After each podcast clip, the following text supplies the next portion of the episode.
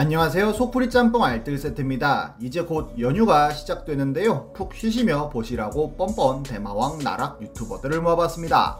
그럼 한번 볼까요? 첫 번째는 하얀 트리입니다.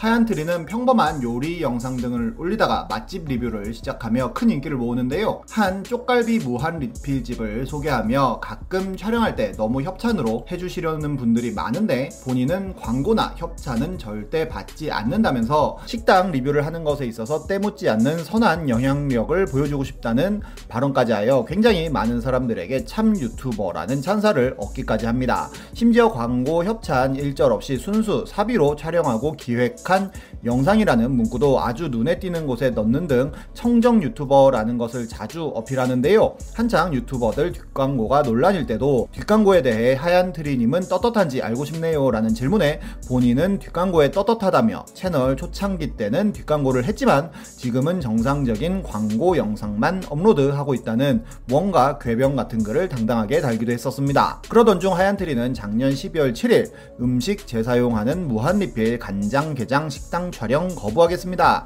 라는 제목의 영상을 올립니다. 상호명은 공개하지 않겠다고 했지만 모자이크로 식당의 외관을 보여주기도 하고 해당 간장 게장집에 상호가 쓰여 있는 메뉴판을 보여주는 등 영상을 본 사람은 누구나 다 알만한 힌트를 주었고 식사를 하면서 리필된 간장 게장에 밥알이 들어있는 모습을 보여주면서 잔반을 재사용하는 업소라고 해당 가게를 저격합니다. 이 영상이 올라가자마자 해당 간장게장 가게는 엄청난 별점 점 테러를 받게 되는데요. 억울한 간장게장 사장님은 하얀들이 채널의 영상에 댓글을 통해 저희 매장은 절대로 음식을 재사용하지 않고 리필 시 준비해둔 꽃게 접시에 먹고 있던 간장게장 및 소스를 같이 부어주고 있다며 간혹 고객님이 드시던 밥알 야채 및 음식물이 들어갈 수 있습니다. 라며 CCTV까지 공개하겠다고 했지만 하얀 트리는 해당 댓글을 삭제하고 아이디까지 차단시켜버립니다. 다른 직원의 아이디로 해명을 하여도 직원들의 아이디 역시 모두 차단시키기까지 하는데요. 이에 대한 여론이 점점 안 좋아지자 커뮤니티에 입장문을 올리는데 간장게장 사장님과 통화를 했다면서 이 상황에 대해 긍정적으로 해결하고자 충분히 대화하였고 재촬영을 진행하겠다는 내용이었습니다. 심지어 이에 대한 억측과 악플은 자제하시길 바란다는 문구도 함께 하며 사장님이나 구독자에 대한 사과는 1도 없었는데요.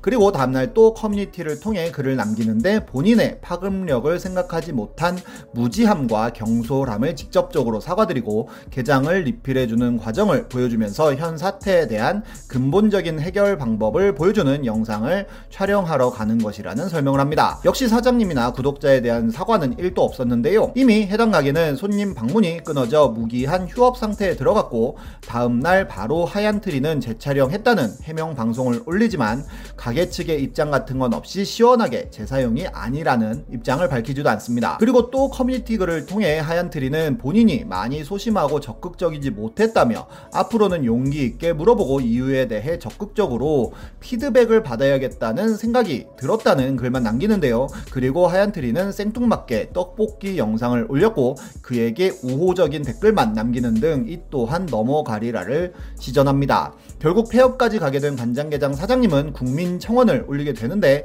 유튜버의 허위 영상 하나로 문을 닫게 된 이 상황이 너무 억울하다며 이런 피해가 생기지 않도록 하루빨리 제도적인 마련을 해줄 것을 부탁드린다는 내용이었습니다. 이 소식은 결국 엄청나게 많은 언론도 타게 되었고 구독자가 빠르게 줄고 싫어요가 늘어나는 등 하얀 트리에 대한 여론이 안 좋아지자 그는 모든 영상에 댓글을 차단시키고 구독자 수도 비공개로 바꾸더니 그나마 댓글을 달 수 있는 커뮤니티의 모든 게시글까지 삭제 시켜 시켜 버리는데요. 하소연을 할 곳이 없던 점주는 FM 코리아에도 글을 올리면서 국민 청원에 참여해 달라고 부탁하였고 점점 더 일이 커지자 결국 하얀 트리의 소속사인 샌드박스에서 반성하며 도의적 책임을 다하겠다는 사과문을 올렸는데 그 다음날 샌드박스는 바로 하얀 트리와의 계약을 해지합니다. 그리고 그나마 댓글을 달 수 있는 그의 블로그에는 하얀 트리가 마녀 사냥을 당하고 있다며 하얀 트리를 옹호하는 댓글들이 어마어마하게 올라오는데요. 한동안 영상을 업로드하지 않던 그는 영상이 올라온 지 한 달 반이 지난 1월 21일 해당 식당에 방문하여 관계자에게 용서를 구하고 사과를 하는 영상을 업로드합니다. 그리고 쌍둥이 배구 선수들이 기부를 했던 아동센터에 기부를 했다며 인증까지 하는데요. 하지만 이미 조회수는 폭락하였고 싫어요를 압도적으로 많이 받게 됩니다. 그래도 근근히 영상을 업로드하던 그가 충무로에 가서 골목 식당에 나온 멸치 국수집을 리뷰하는 일이 또 생기는데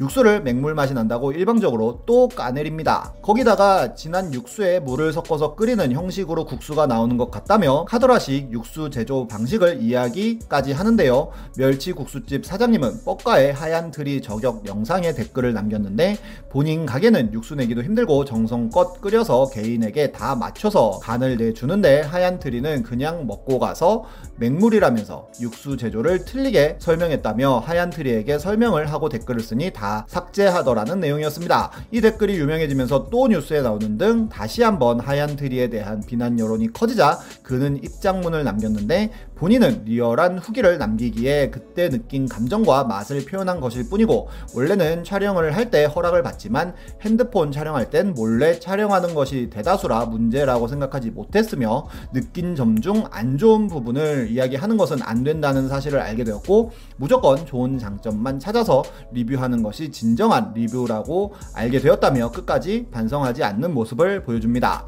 이후로도 몇몇 영상을 올리긴 했지만 워낙 조회수도 안 나오고 싫어요만 받자 결국 모든 영상을 삭제하고 지금은 아무런 컨텐츠도 남아있지 않은데요. 그리고 폐업했던 간장게장집은 재오픈을 하였고 한 손님이 리뷰를 남겼는데 주인 아주머니가 손님한테 와줘서 고맙다고 울먹이시기도 하였고 약간 공황장애 오신 것처럼 긴장하셔서 덜덜 떠시고 그릇도 가져오셔서 보는 앞에서 리필해주는 모습을 보였다고 합니다. 오히려 전화위복이 되어 더 장사가 잘 되셨으면 좋겠네요. 다음은 파이입니다. 파이는 2014년 역캠 BJ로 시작하여 베스트 BJ에도 등극하고 사이버 범죄 예방 홍보 영상을 제작하여 경기도 남부경찰청으로부터 감사장을 받는 등 나름 잘 나가는 BJ였는데요. 부산에서 고모가 경영하는 식당 홍보 겸 일을 도운다면서 생방송으로 알바를 했는데 일하시는 종업원이 손님이 먹다 남긴 깍두기를 재사용하는 모습이 생방송에 잡혀버립니다. 앞에 간장게장이 억울하게 재사용 식당 으로 낙인 찍혔다면 여기는 쭉 재사용해 오다가 조카 때문에 걸린 건데요.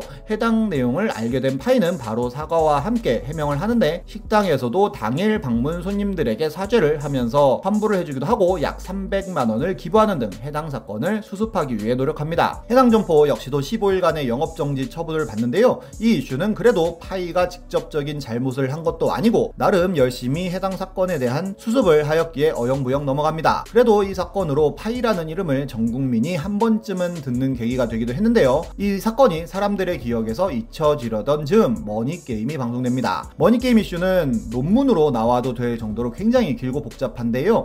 간략히 설명하자면 촬영을 하면서 논리왕 정기에게 논리로 밀리자 진행 방식이 본인의 마음에 들지 않는다며 룰을 어겨 집단 퇴소를 주도하고 퇴소 후 본인 집에서 여자 출연진들과 대게를 먹으면서 진용진과 제작진을 불러서는 무릎 꿇려 사과를 시키고 퇴소 때 침묵질을 하여 우승 상금을 분배하기로 약속 후 약 3천여 만 원의 상금까지 가져간 인터넷 방송 역사상 최악의 빌런으로 나온 것입니다. 그래도 여기까지는 방방바로 봐줄 수 있을 만한 건덕지들이 있어서 다음 행동만 잘했어도 이렇게까지 나락으로 떨어지진 않았을 텐데요. 오히려 방송이 끝난 후에도 기대 이상의 모습을 보여주며 나락의 끝판왕을 보여줍니다. 머니게임에 본인이 좋은 이미지로 나오면서 국밥집 사건 역시도 잊혀질 줄 알았 겠지만 오히려 시사회 때 영상을 보니 반대로 굉장히 안 좋은 이미지로 나오면서 제작진에게 편집을 요구하는 월권을 행사하고 거의 모든 사람들과의 대화를 녹취하고 본인에게 유리한 부분만 편집하고 유포하여 사람들 사이를 이간질시켰으며 그래도 그녀를 도와주겠다며 합방을 하면서 세탁기를 돌려주려는 사람들에게도 뒷담화를 하는 등 뒤통수 치는 모습을 보여주고 시청자들에게도 사과를 하기보다는 끝까지 싸우는 모습을 보여준 것입니다. 그러면서 파이는 한동안 모든 유튜브 시청자들의 최강 빌런으로 등극하면서 하나의 인터넷 밈이 될 정도로 어마어마한 패러디를 낳았고 전국진 같은 분들이 파이와의 전쟁에 참여하며 영상을 하나씩 올릴 때마다 유튜브가 들썩거렸으며 머니게임에서 대립관계였던 논리왕 정기는 떡상하여 유튜브 역사상 최고 동접 시청자 수를 기록하기까지 합니다. 육지담이나 니갸르, 이루리 같은 분들도 욕을 굉장히 많이 먹긴 했어도 사과 영상을 올리는 모습이라도 보여줬지만 파이 는 오히려 악플러를 고소하겠다고 선언하고 실제로 고소 작업에 들어가는 등 뭔가 민심과는 완전히 다른 방향의 행동만 끊임없이 합니다. 심지어 아기 파이단이라고 하는 파이 팬클럽 사람들이 댓글 부대를 운영하며 여론 조작을 하다가 딱 걸리기도 했는데요. 그리고 6월 6일 본인의 인터뷰 영상을 업로드하고는 그 어떤 유튜브 영상을 올리고 있지는 않으며 아프리카 방송에만 집중하고 있습니다. 오히려 한창 시끄러웠던 6월 파이의 아프리카 별풍 수입은 약 3천만 원이라 고 하니 리니지 마냥 대다수의 팬은 떨어져 나가도 이렇게 큰 돈 쓰는 팬들이 많으면 아무리 욕을 먹어도 돈을 버는 것 같기도 하네요. 그럼 남은 연휴 편히 보내시길 바라겠습니다. 지금까지 속풀이 짬뽕 알뜰 세트였습니다.